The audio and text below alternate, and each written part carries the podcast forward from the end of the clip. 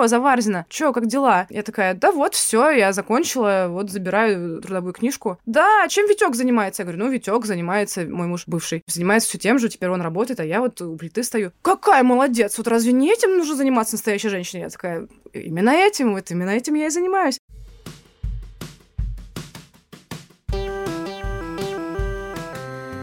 Привет! Меня зовут Кристина Вазовский, и это «Провал» — подкаст о ситуациях, в которых что-то пошло не так. Сегодня у меня в гостях Алена Заварзина, бронзовый призер Олимпиады, чемпионка мира по сноуборду и графический дизайнер.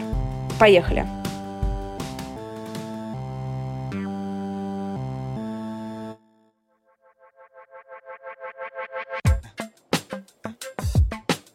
Команда моей студии «Толк» придумала шикарный способ корпоративного общения – книжный клуб. Мы постоянно читаем художественную и нонфикшн литературу и каждую неделю делимся впечатлениями от книг. А недавно мы открыли для себя новый сервис от Litres, специально для корпоративных клиентов. Litres библиотеки.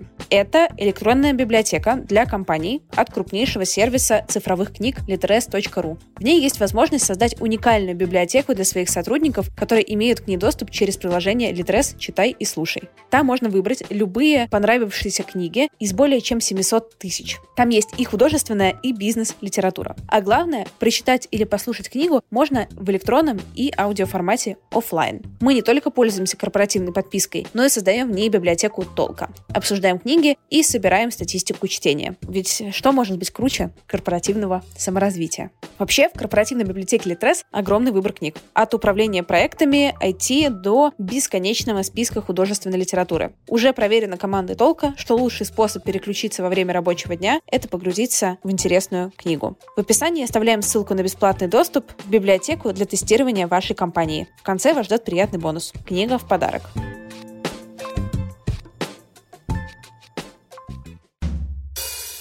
Алена, привет. Привет. Мой любимый вопрос, э, где ты сейчас? В Лондоне. Я, кстати, когда готовилась, узнала, что мы с тобой шерим одну альма-матер на двоих. А CSM? Да. Да ты что, класс. А ты училась на каком курсе? Я училась на самом бесполезном курсе. Он э, называется Criticism, Curation and Culture. Это критика культуры и кураторства. Ага, класс. Ты была профессиональной спортсменкой, и теперь ты профессиональный графический дизайнер. Воу, кажется, что это достаточно сильное изменение жизненной парадигмы. Извините, пожалуйста, за умные слова. Как ты изменилась за эти три года? Я за три года изменилась кардинально как э, один раз вышла статья «Это разворот на 360 градусов». Я такая, что? Соскок прогнувшись устроила из предыдущей карьеры. Было несколько кризисов, во-первых, отрегистрируем. Был полтора года в терапии, которые продолжаются. Развод, который только что произошел. Я переехала из Москвы в Лондон, и мне было 30 лет, и я поступила в университет, где там всем по 19 лет, и напрягалась очень сильно первые полгода, пыталась как-то интегрироваться и как-то мимикрировать под э, этих э, разнообразных, разнокалиберных, цветных, сверкающих юникорнов, которые учатся в CSM, и меня кризис коснулся даже моей одежды, того, как я одеваюсь, и вообще, короче, мне было тяжело входить, например, в комнату и понимать, что меня никто не знает, и вообще никто не слышал, чем я занимаюсь. Когда я говорю, чем я занимаюсь, у меня первый вопрос — это про допинг. И у меня, короче, прям такое было fight or flight mode, типа прям такой стресс. Постоянно как будто приходилось оправдываться за то, кто я, что я здесь делаю, почему я здесь. Потом поняла, что мне не нужно оправдываться, и я могу вообще ничего про себя не рассказывать. И, короче, я свыклась с тем, что я нормальная. Типа, я обычный человек, и со мной можно говорить не только потому, что я занимала там какие-то места и работала на благо государства, и как бы имею отношение к тем, кто имеет отношение к допингу. В итоге, рано или поздно, все это как-то там устаканилось. Потом случилась пандемия, и нас всех это тряхнуло. Кого-то тряхнуло больше, чем других. Меня тряхнуло меньше, наверное, потому что я уехала в Португалию на карантин, и там как бы было прям замечательно. Потом я вернулась обратно в Лондон, и поняла, что мне нужно расстаться со своим мужем. И это был тоже кризис. Потом случился еще один локдаун. Я продолжала быть в депрессии, работала очень много со своим терапевтом, и только этим летом почувствовала себя счастливой. Каждый раз меня кто-нибудь спрашивает, что дальше, что ты сейчас делаешь, я все время так типа как-то размыто отвечаю, что моя практика — это перекресток между спортом и культурой. И я не знаю, чем буду заниматься дальше, но меня как бы это уже не очень сильно беспокоит, поэтому реально я три года просто очень сильно эмоционально функционировала, и у меня просто стрессоустойчивость упала до такого уровня, что меня просто каждый момент начинает выбивать из колеи, и начинает дергаться глаз, и тяжело мне было три года, но наконец-то я выхожу из темного мрака. Ты на самом деле говоришь очень крутые вещи, и хочется, мне кажется, вот то, что ты сказала, в этом можно еще разбираться, потому что это очень много, очень круто и очень, очень стрёмно. Первое, за что я зацепилась, конечно, вот даже я на каком-то своем микроскейле, то есть я не была олимпийской чемпионкой, уже стоит признать, но вот я сама из России, здесь у меня есть какой-то уровень публичности. Когда я была в Лондоне, никакого уровня публичности там нет, и я прямо супер какое-то время не знала, как себя притнуть в духе, когда ты не можешь через свои какие-то достижения актуальные, да, через какую-то свою работу себя людям представить, чтобы все такие, о, вау, круто. Было ли у тебя такое? Если да, как ты вообще с этим справлялась? Ну да, именно такое у меня и было. То есть прям с самого начала я... Если в Москве, например, вообще в России я захожу в комнату, меня хотя бы один человек меня там знает. Ну или хотя бы кто-то обо мне слышал. А если ты там э, расскажешь историю, они, а, точно было такое. То здесь всем, ну неважно, кем ты был, чем ты занимался, и никто тебя не знает. И получается, как ты говоришь, короче, у тебя нет никакого статуса. Как будто бы ты полное обнуление проходишь. И начинаешь все прям с самого начала, и это тяжело принять. Но, с другой стороны, это хорошо, потому что так как э, наши нарциссические расстройства как раз приходят э, из того, что ты заслужил, а потом подумал, что ты молодец, а если ты не заслужил, то ты не молодец, то здесь как бы происходит такой как бы просмотр себя в зеркале с точки зрения того, что ты такой, так подожди, вроде бы я — это не мои заслуги, и мои заслуги это не я, и ну и так далее. И, короче, ты немного начинаешь себя по-другому узнавать. То есть тебе приходится не через заслуги и не через то, что ты делаешь, себя представлять, а просто по-другому. И ты раскрываешься по-другому. Это такой большой рост понимаю, о чем ты говоришь, я даже понимаю отлично, что ты имеешь в виду про вот этих сверкающих единорогов, потому что когда я входила в CSM, все настолько другие, какие-то классные свободные, что я чувствовала себя там, знаешь, самым закостенелым человеком на свете. Слушай, если ты закостенелый человек, представляешь, каково было мне? Мне кажется, ты наоборот, когда там я на тебя смотрю, мне кажется, что ты такая, типа, супер прикольная, открытая, классная, поэтому сложно мне сравнить. Но я как бы отлично понимаю. И знаешь, я до конца, я там проучилась три года, закончила, я понимаю, что я научилась расслабляться, вписаться, но не то, что я ощутила, что я как-то до хрена вписалась именно в то комьюнити. На какой ты сейчас э, стадии? Слушай, ну мне тяжело в комьюнити университета вписаться, потому что я как бы, ну мне больше не 16 лет, я не особо кайфую от вот этого типа полного слияния с братанами, и я как бы нормально с ними общаюсь, и в принципе в прошлом году у нас э, был второй курс, да, заканчиваем второй курс после всяких этих локдаунов, первый раз мы вышли в, в, в город, так сказать, и у нас были занятия по пятницам, и мы каждую пятницу сидели на ступеньках, как прям вот, как в молодости. Как в 20 лет мои я сидела с чуваками, и мы там с ними говорили ни о чем, и пили пиво из э, Waitrose, реально почувствовали себя каким-то комьюнити. Я понимаю, что ты идешь в CSM в основном за комьюнити, за то, чтобы у тебя был какой-то нетворкинг, да, типа в этом, в мире твоей профессии, и потом, как бы, выпустившись, ты можешь там с ними организовывать какую-то практику или, я не знаю, что полагается там после того, как ты всех знаешь. Но тут, как бы, я понимаю, что я ни с кем не собираюсь из них открывать какой-то дуэт, там, какое-нибудь бюро, э, мне придется, наверное, какой-то свой особый путь искать дальше. Но я вписываюсь в комьюнити в Лондоне не только через университет. Я живу с э, очень интересной парой людей, у которых очень обширный круг общения, и я узнала и заобщалась тут с таким количеством людей, абсолютно разнообразными, и в CSM, и не в CSM, что мне приходится выходить из зоны комфорта, и я уже как бы понимаю, что я внедряюсь в местный комьюнити не в русский, а именно вот в местный. Не, не то, чтобы я себя против противопоставляю тому, что, типа, нет, я вот, типа, без русских буду. У меня и русский комьюнити тоже у меня есть. Но многие говорят, что тебе тяжело в Лондоне найти, внедриться в, в общество, потому что они тебя не принимают. И, в принципе, я понимаю, о чем речь идет, но реально зависит от того, насколько ты интересный человек. Пока у меня получается находить интересных, классных людей, в принципе, вокруг. Как в Москве, так и здесь. В общем, у меня, в принципе, много друзей по миру, не то чтобы это какая-то новость. Поэтому есть момент такой, что ты такой думаешь, блин, у меня столько интересных друзей, людей, которых я знаю по всему всему миру, как я могу их всех, как жить дальше вообще, как собрать их все вместе, и, и нужно ли их собирать вместе, и, и кто я, почему я здесь, где я должен жить,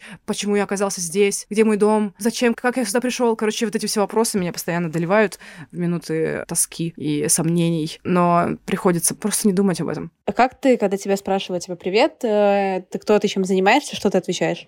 Привет, я Алена, я графический дизайнер. А потом в итоге получается, а ты катаешься на лыжах? Я такая, нет, ну я катаюсь на сноуборде. А, да, ну, не, на сноуборде мы никто не катаемся, давай только вот мы поедем кататься только на лыжах. Но если тебе будет некомфортно, то мы с тобой на сноуборде покатаемся. Я такая, окей, хорошо. Ну, это вообще смешно. Мне на самом деле нравится не говорить, кто я и чем я занималась раньше, потому что в итоге это прикольно, когда ты не говоришь, что ты жал руку Путину с первой минуты. Потому что когда ты об этом говоришь, то разговор только об этом потом идет. Что, в принципе, тоже интересно. Да, я говорю, что я графический дизайнер. Но и все такие, а, ну ладно. А потом ты такой, ладно, ладно, окей, я олимпийский призер э, по сноуборду. О, господи, ничего себе, это да, сноубординг! О! И все, короче, ты сразу опять э, поднимаешься в глазах людей. К сожалению, так и есть. Графический дизайн — это неинтересная работа, а сноубординг — это интересная работа. Поэтому мне придется до конца жизни вот таким образом выезжать. Ну, смотри, ты сейчас как бы про это с юмором говоришь, ну, такая, типа, понятная хихи-ха-ха, но когда ты заканчивала свою спортивную карьеру, в каком-то была эмоциональном состоянии насчет того, что вот все, я теперь больше не актуальная спортсменка. Мне было так плохо, что я плакала, чтобы уснуть. Я понимала, что это должно было закончиться, естественно, рано или поздно, да, но то, каким образом я ушла из спорта, это немного все было так, как в заголовках говорили, что мне нужно успокоиться и окститься, и вообще вообще выдохнуть и подумать хорошенько о том, что я наделала. Но я очень хорошенько думала об этом на протяжении нескольких лет, поэтому как бы это, в принципе, было обдуманное решение. И если скорее это решение отняло мне слишком много времени. Надо было раньше, наверное, закончить. Ну, хотя я не жалею. Это большая травма. И когда ты понимаешь, что ты больше не будешь выступать, и что у тебя больше не будет этого триумфа, когда ты выигрываешь, и ты вот это вот ощущение победы, ощущение того, что ты там в гармонии с своим телом, и тут такой, типа, весь э, на успехе, тебе вешают на шею медаль, потом тебя берут интервью, потом там тебя везут куда-нибудь, дают тебе цветы, дарят подарки и так далее. Вот этого всего не будет, и ты теперь просто усредненный человек, который должен заниматься обычной работой и успокоиться, быть спокойным, как все, мне было просто очень тяжело. Потом я начала понимать, что можно, в принципе, и не быть обычным человеком, как бы, как бы неважно, занимаешься ты сноубордом или занимаешься ты там графическим дизайном. Ты можешь быть абсолютно экстраординарной личностью, неважно, чем ты занимаешься, но для этого мне потребовалось какое-то время, чтобы это понять. И будет, наверное, скорее всего, еще успех такой, чтобы, типа, когда ты заходишь э, в комнату и тебя узнают, и, скорее всего, будет успех, когда тебе, так сказать, вешают медаль на шею и берут интервью и как бы интересуются, чем ты занимаешься. Скорее всего, это все будет. Просто меня в тот момент я прям сделала катастрофу из того, что со мной произошло, и там реально упала на дно. Как бы год после того, как я закончила, я была на дне, прям на дне.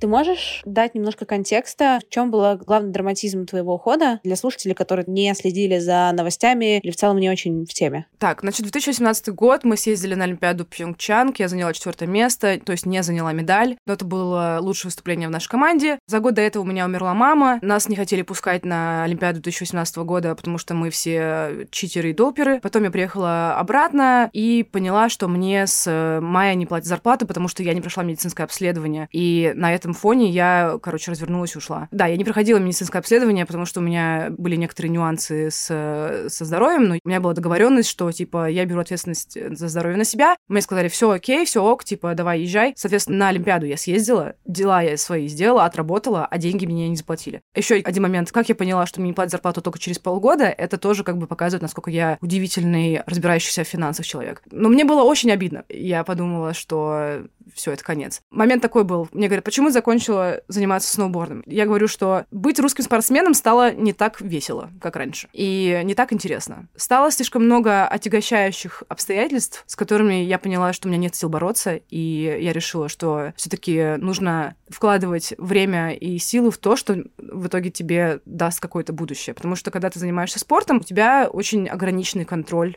того, что ты можешь делать. То есть пока ты в топе, ты молодец. А когда ты как бы что-то не получилось, то ты виноват. И никто тебе не поможет, и ты сам должен себя вытаскивать из этой ситуации. То есть если ты, ты работаешь своим телом, если твое тело отказало, тебе отказали в работе. Это как бы в обычном контексте трудовом такого пытаются избежать, и тебе дают э, всяческие какие-то гарантии, да, типа социальные, то есть тебе дают какое-то здравоохранение, страховку и так далее. Здесь вот ты занимался, я не знаю, спортом, сломал себе палец, не можешь больше этим спортом заниматься. Все, пошел вон. Ты как бы потерял работу. Если подумать именно о том, как э, функционирует э, работа в спорте, это очень не нездоровый и очень несправедливый процесс. Он, конечно, очень прибыльный. Это огромный социальный лифт, и это инстант, сиюминутная слава, да, если ты там что-то выиграл, какое-то огромное событие. Но также это очень много минусов. Это ты не проводишь время с семьей, это все завязано на твоем здоровье, здоровье не вечное, ты упускаешь большие моменты в жизни друзей, семьи и свои собственные ставишь на паузу, и это у тебя нет гарантии на какое-то будущее. Особенно в зависимости от того вида спорта, которым ты занимаешься. Если, скажем, занимаешься фигурным катанием, ты хотя бы потом можешь заниматься какими-то шоу. Или там пойти на Первый канал, кататься в шоу на Первом канале, например. Зарабатывать большие деньги и быть медийным. Если ты занимаешься спортом, который, во во-первых, нельзя заниматься им в Москве, например, сноубординг, то твоя тренерская карьера сужается, твое окно возможности. Поэтому нужно просто в какой-то момент понимать, э, какие у тебя есть э, варианты. Я поняла, что вариантов не очень много, и нужно срочно делать э, соскок, прогнувшись. Если смотреть супер глазами обывателя, как будто бы графический дизайн и такой соскок графический дизайн не выглядит как самое надежное, что типа обеспечит мне точно хлебушек, doesn't matter what. Но я могу ошибаться. Но почему графический дизайн, представляешь, ну тебе нужно напечатать напечатать приглашение на свадьбу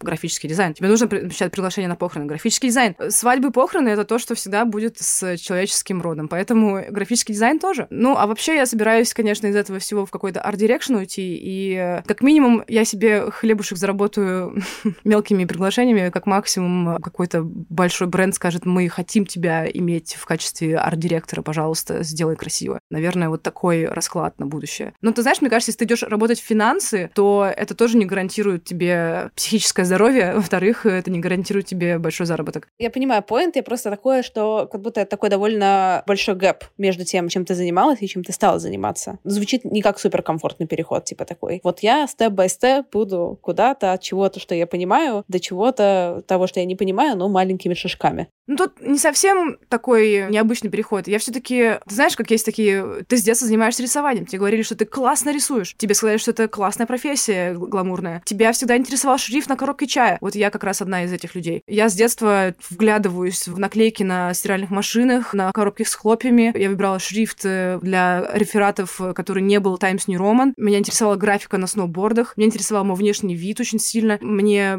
реально резало глаз, когда я видела, что наклейки наклеены неровно. Не только что у меня есть э, обрессивно-компульсивное расстройство, но в том числе у меня есть какая-то страсть э, к графике, и она как бы была у меня давно. Потом я училась два года, у меня было классическое художественное образование в России, я училась на, короче, росписи матрешек.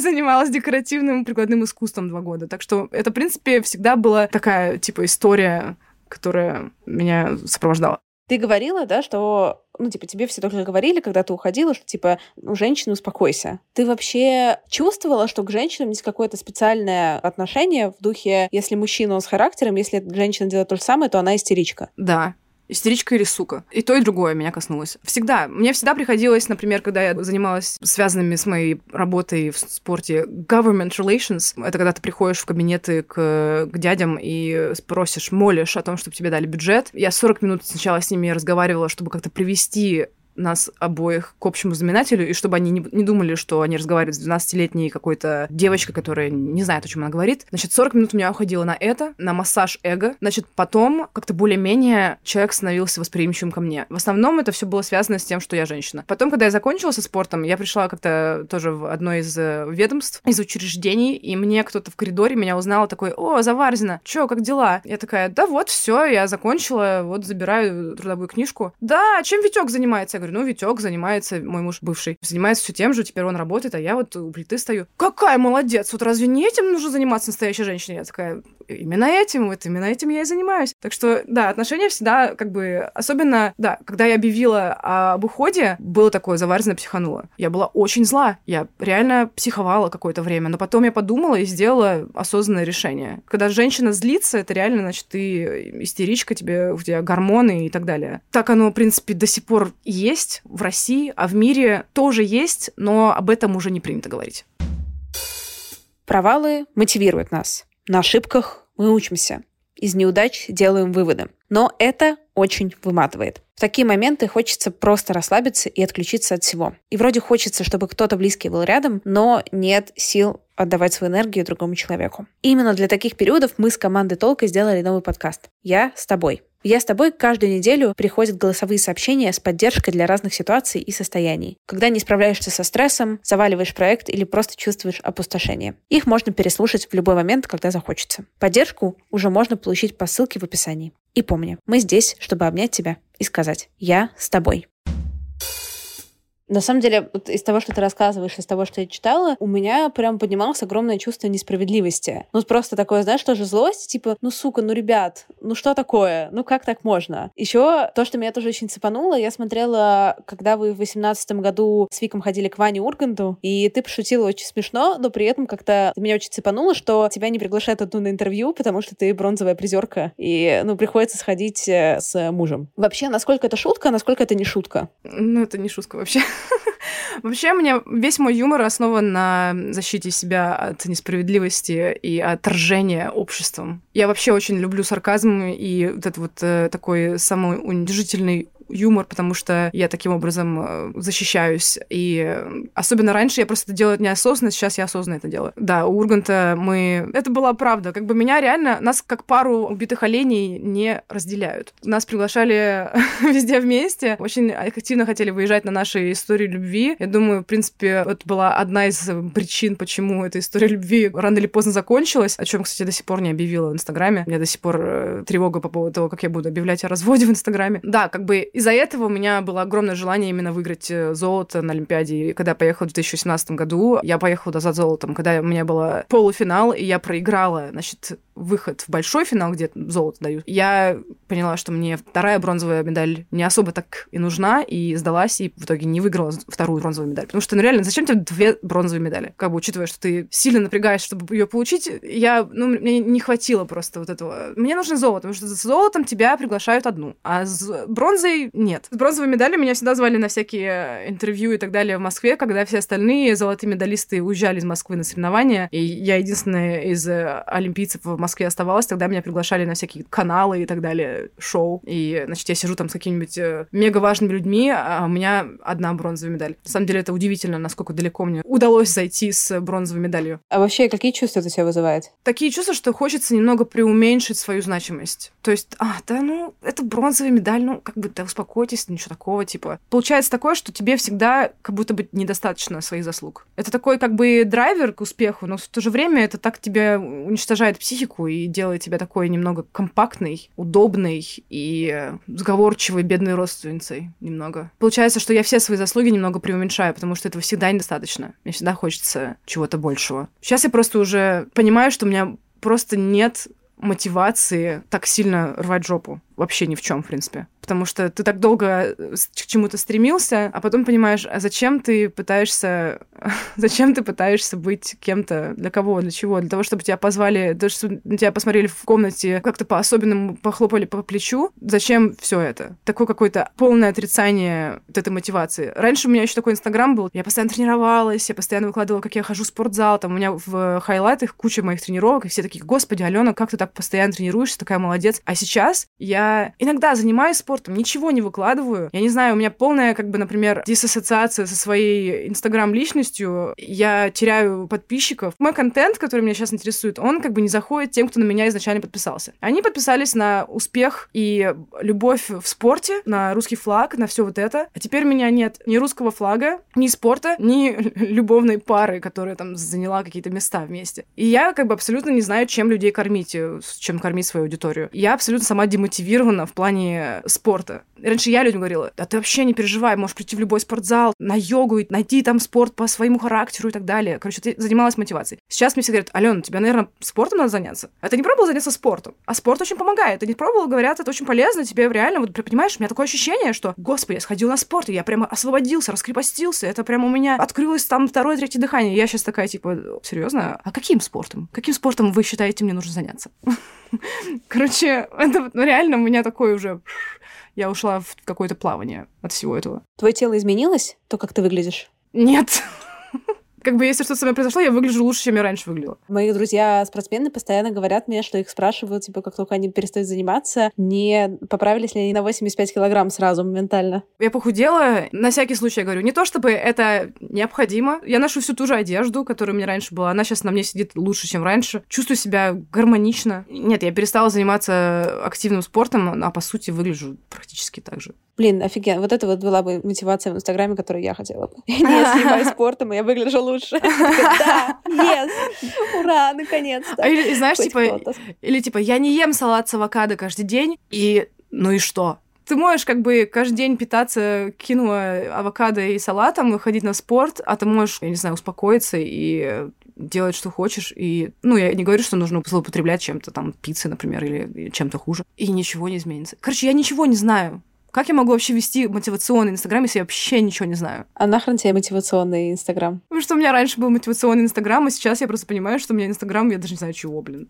Честно говоря, у меня вся эта история с соцмедиа, меня реально уже... Мне прям хочется вообще этим заниматься. Может, и не надо заниматься, если тебе нахрен не хочется. Знаешь, когда я закончила карьеру, и я была в Москве один год, до того, как я приехала в CSM, я пыталась заниматься всем. Типа, я занималась мотокроссом, я занималась всякими челленджами, я занималась триатлоном. Короче, там куча всего было, я пробовала все, я, типа, комментировала на ТВ, я занималась э, публичными выступлениями, какими-то разговорами, тренировками. Я пыталась реально приткнуть себя везде и понимала, что если как бы дальше вот этим вот э, заниматься этим турбулентной деятельностью, то, возможно, можно нормально зарабатывать в Москве и ну, просто своим э, замечательным присутствием зарабатывать какие-то деньги. А потом я понимаю, что это настолько такая тяжелая работа. Так я, например, вообще не могу быть блогером. И мне говорят, Алена, тебе нужно записывать подкасты. Я такая, типа, о чем? Вот ты записываешь э, пять подкастов, и они все в топе iTunes. Я не знаю, как это делается. У меня абсолютно нет никакого... Ну, запишешь ты подкаст, мне кажется. Ну, запишешь ты его один раз, а дальше что? У меня вот такая история. А как тебе вообще было, ты сказала, да? Вот э, ты закончила карьеру, ты готовила, условно говоря, борщи, бывший муж э, катался, занимался своей карьерой. Как тебе было с этим? С тем, что он был как бы не дома и занимался своей карьерой, а я нет? Ну, я имею в виду, что вот он продолжает, а ты, ну, как бы дома борщи. На самом деле, я покупала борщи в азбуке вкуса для себя одной. Это назывался «Ужин одинокого человека», потому что его же не было, мне не приходилось готовить борщи на семью. Но, как я сказала в коридоре ведомства, что я готовлю борщи, то это, да, все правда. Типа, сначала мне было завидно, что он катается, и он там, типа, выступает, а я нет. Но потом у меня пропали вообще чувства к этому. Я просто перестала об этом думать. Я такая, я, например, могу представить, где в данный момент находится команда по сноуборду. Потому что я занималась этим на протяжении многих лет, и я знаю, как у них сезонно вот это все двигается. Хотела бы я этим заниматься сейчас. Я бы хотела съездить на курорт, я бы хотела выступить на соревнованиях, но я не хочу заниматься этим постоянно. Я бы не хотела таскать свое снаряжение везде. Я как бы смирилась с тем, что я больше не там. Но то, что он продолжал заниматься спортом, немного мне поставило в перспективу именно важность того, чем ты занимаешься. Когда тебе говорят, типа, я не могу это сделать, я занимаюсь с большим спортом на больших соревнованиях, ты говоришь, да, а насколько вообще ты думаешь, это важно? Насколько ты думаешь, это хорошая отмазка от того, что, что там не делать, что нужно сделать? Как бы это все немного начало разрушать наши отношения, мне кажется. Моя мама говорила мне, что когда ты перестанешь заниматься спортом, вы расстанетесь памяти, в общем-то, мама была права. Ну, это как бы была не единственная причина, но, тем не менее, мама была права.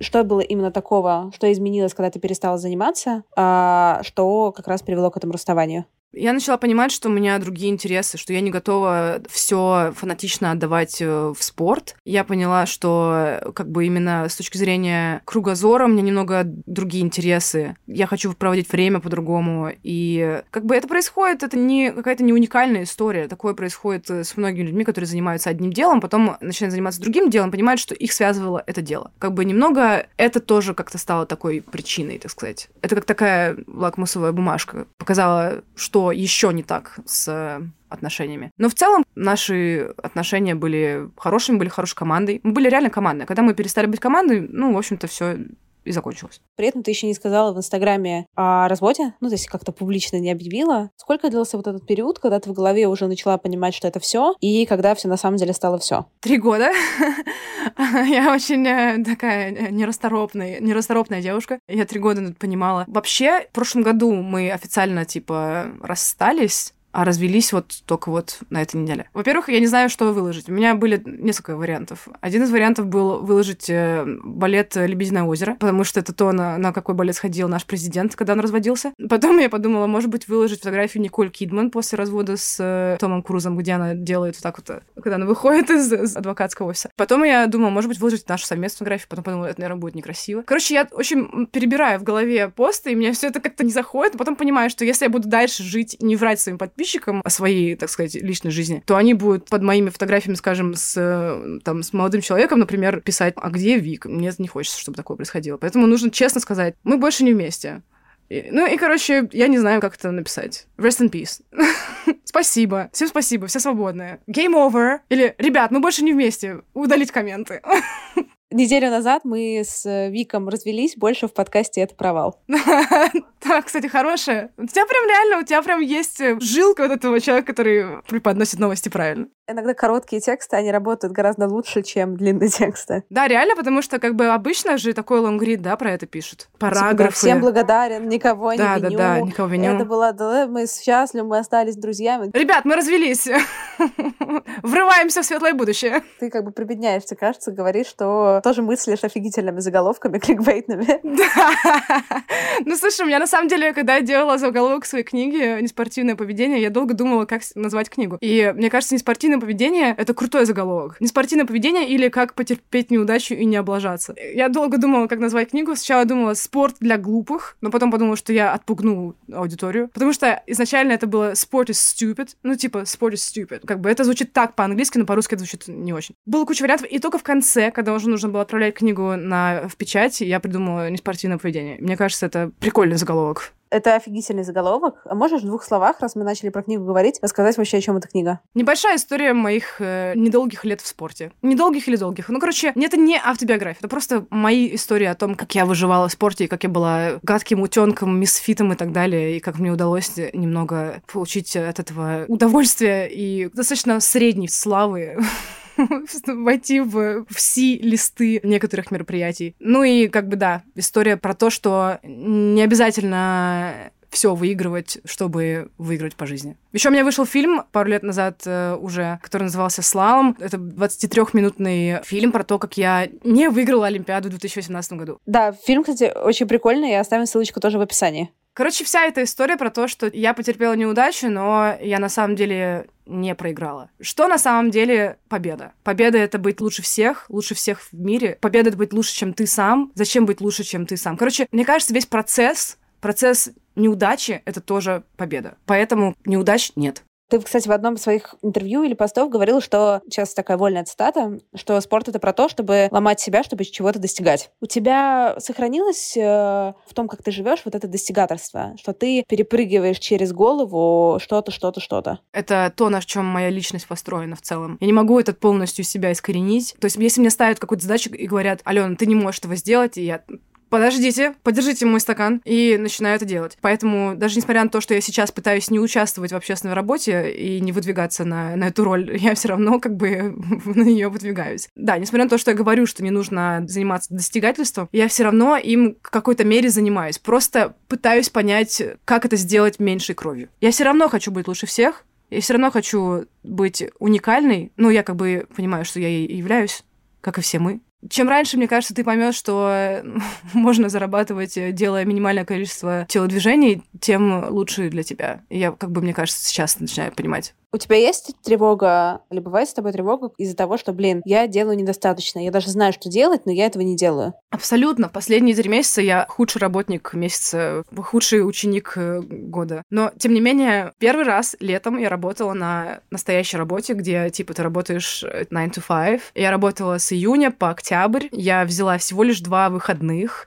Короче, я так, что я поняла, что я больше, короче, так не могу. И когда я начала учиться, у меня произошло полное выгорание, когда все приходят, э, все юникорны приходят в школу и начинают брызгать идеями туда-сюда. И сейчас как раз у нас э, самоориентированные проекты происходят. Я начинаю понимать, что я вообще ничего не хочу делать. Я не хочу заниматься никакими проектами, у меня нет никаких идей, и у меня дергается глаз, и у меня реально паника на лице. Короче, я уволилась с работы. Мне пришлось три недели провести в прокрастинации и агонии того, что я не могу произвести на свет ничего. Мне приснился сон, что я родила обезьянку. Короче, мой психолог сказал, что типа, Алена, вы понимаете, чтобы родить человека, нужно какое-то время. Поэтому вы родили обезьянку, вам нужно время. Короче, я поняла, что мне нужно время, чтобы отдохнуть. Типа, обезьянка — это мой труд в CSM. Хочется родить человека, получилось как обычно. И я спрашивала, типа, а это окей, что я сейчас, например, не в креативном э, каком-то пике? Мне лень заниматься работой, мне лень что-то делать, я устала, что мне делать? Короче, никто не может тебе ответить на вопрос. Единственное, что помогло, это реально расслабиться и дать себе какое-то время. Не нужно постоянно себя сношать. И сейчас, когда я уволилась с работы, перестала брать проекты, отдохнула эмоционально, все как-то устаканилось. И сейчас я понимаю, что у меня есть ресурс, короче, двигаться дальше. Потому что, как у нас любят сейчас в Москве говорить, я была не в ресурсе.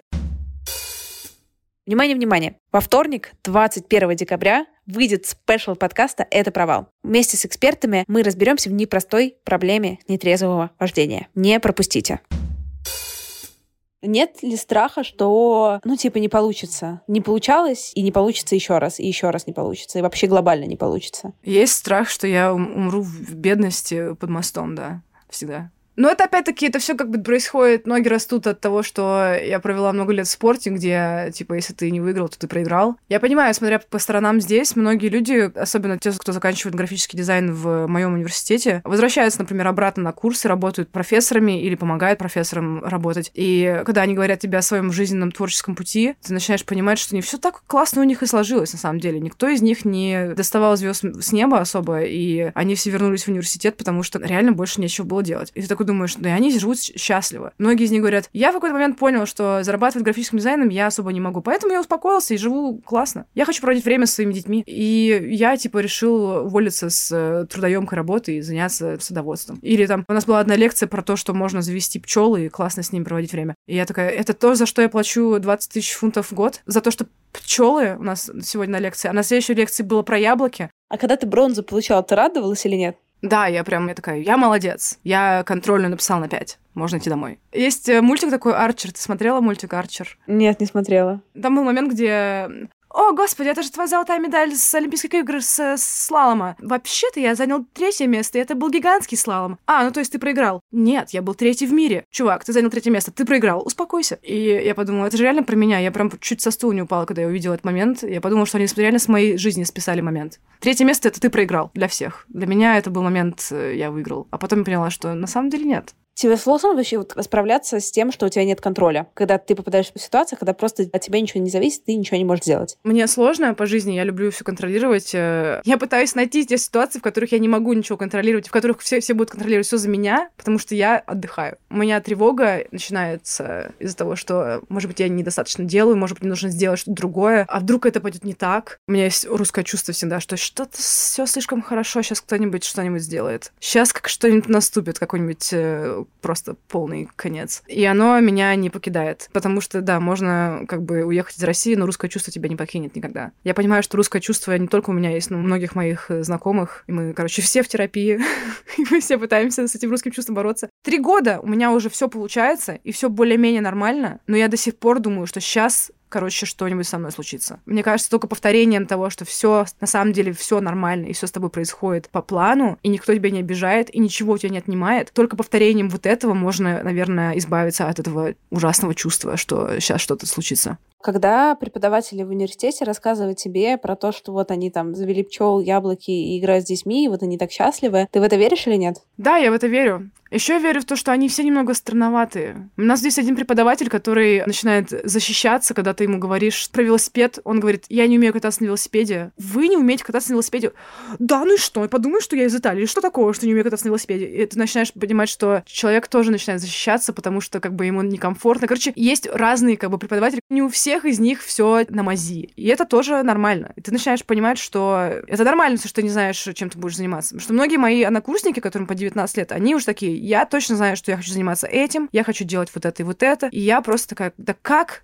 Вот как вы в 19 лет, в 20 лет понимаете, чем хотите заниматься. Почему я в 32, например, до сих пор не могу это сформировать? Почему я до сих пор не могу сказать, чем как бы обосновывается моя практика? Что я хочу делать дальше? Почему, блин, так мне сложно это сделать? Тебе рассказывают эти истории прям про пчел детей, какие-то более достоверные, какие-то менее достоверные. А ты веришь, что ты сама можешь как раз отказаться от амбиций каких-то, да, вот быть лучшим сноубордисткой, графическим дизайнером и так далее, а просто наслаждаться хорошей, спокойной, нормальной жизнью. Я думаю, что да. Я думаю, что я могу завести микросад и пчел, и это меня успокоит, и все будет хорошо, но не сейчас. У меня все-таки есть пока какие-то амбиции по поводу графического дизайна. Но мне кажется, как только я почувствую, что все устаканилось, я готова успокоиться. Но вопрос, когда я это почувствую? Возможно, никогда. Ты знаешь, что многие себя начинают накручивать только потому, что хотят чувствовать себя живыми. У многих тревога — это самовнушение того, что все спокойно, ничего не происходит, сейчас я умру. И они начинают себя накручивать, и они такие, а, ну все, все нормально, я переживаю, я нервничаю, жизнь идет своим чередом. То есть мы настолько свыкаемся с тем, с тревогой, с этим состоянием, что в какой-то момент начинаем не разделять то, что это ненормальное состояние. Легкий стресс и небольшая потливость это как бы для многих людей типа нормальное состояние. Ты разрешаешь себе быть спокойной? На пути к этому.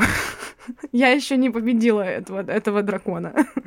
Я все еще нервничаю, накручиваю себя. Но я приближаюсь к состоянию спокойствия. Вот сейчас у меня закончится хафтерм, и как отдохну месяц, вот это будет блаженное время.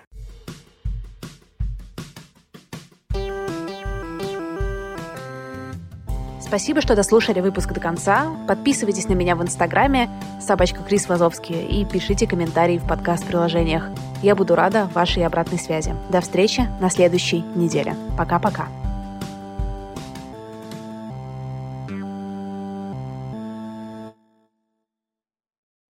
Support for this podcast and the following message come from Corient. Corient provides wealth management services centered around you. They focus on exceeding your expectations and simplifying your life. Corient has been helping high achievers just like you enjoy their lives more fully, preserve their wealth, and provide for the people, causes, and communities they care about. As one of the largest integrated fee only registered investment advisors in the U.S., Corient has deeply experienced teams in 23 strategic locations. Corient has extensive knowledge spanning the full spectrum of planning, investing, lending, and money management disciplines. Leverage Corient's exclusive network of experts to craft custom solutions designed to help you reach your financial goals, no matter how complex they may be. Real wealth requires real solutions. For more information, connect with a wealth advisor today at corient.com. That's C O R I E N T.com. Corient.com. You know how to book flights and hotels. All you're missing is a tool to plan the travel experiences you'll have once you arrive. That's why you need Viator. Book guided tours, excursions, and more in one place. There are over 300,000 travel experiences to choose from, so you can find something for everyone. And Viator offers free cancellation and 24 7 customer support for worry free travel. Download the Viator app now and use code Viator10 for 10% off your first booking in the app. Find travel experiences for you. Do more with Viator.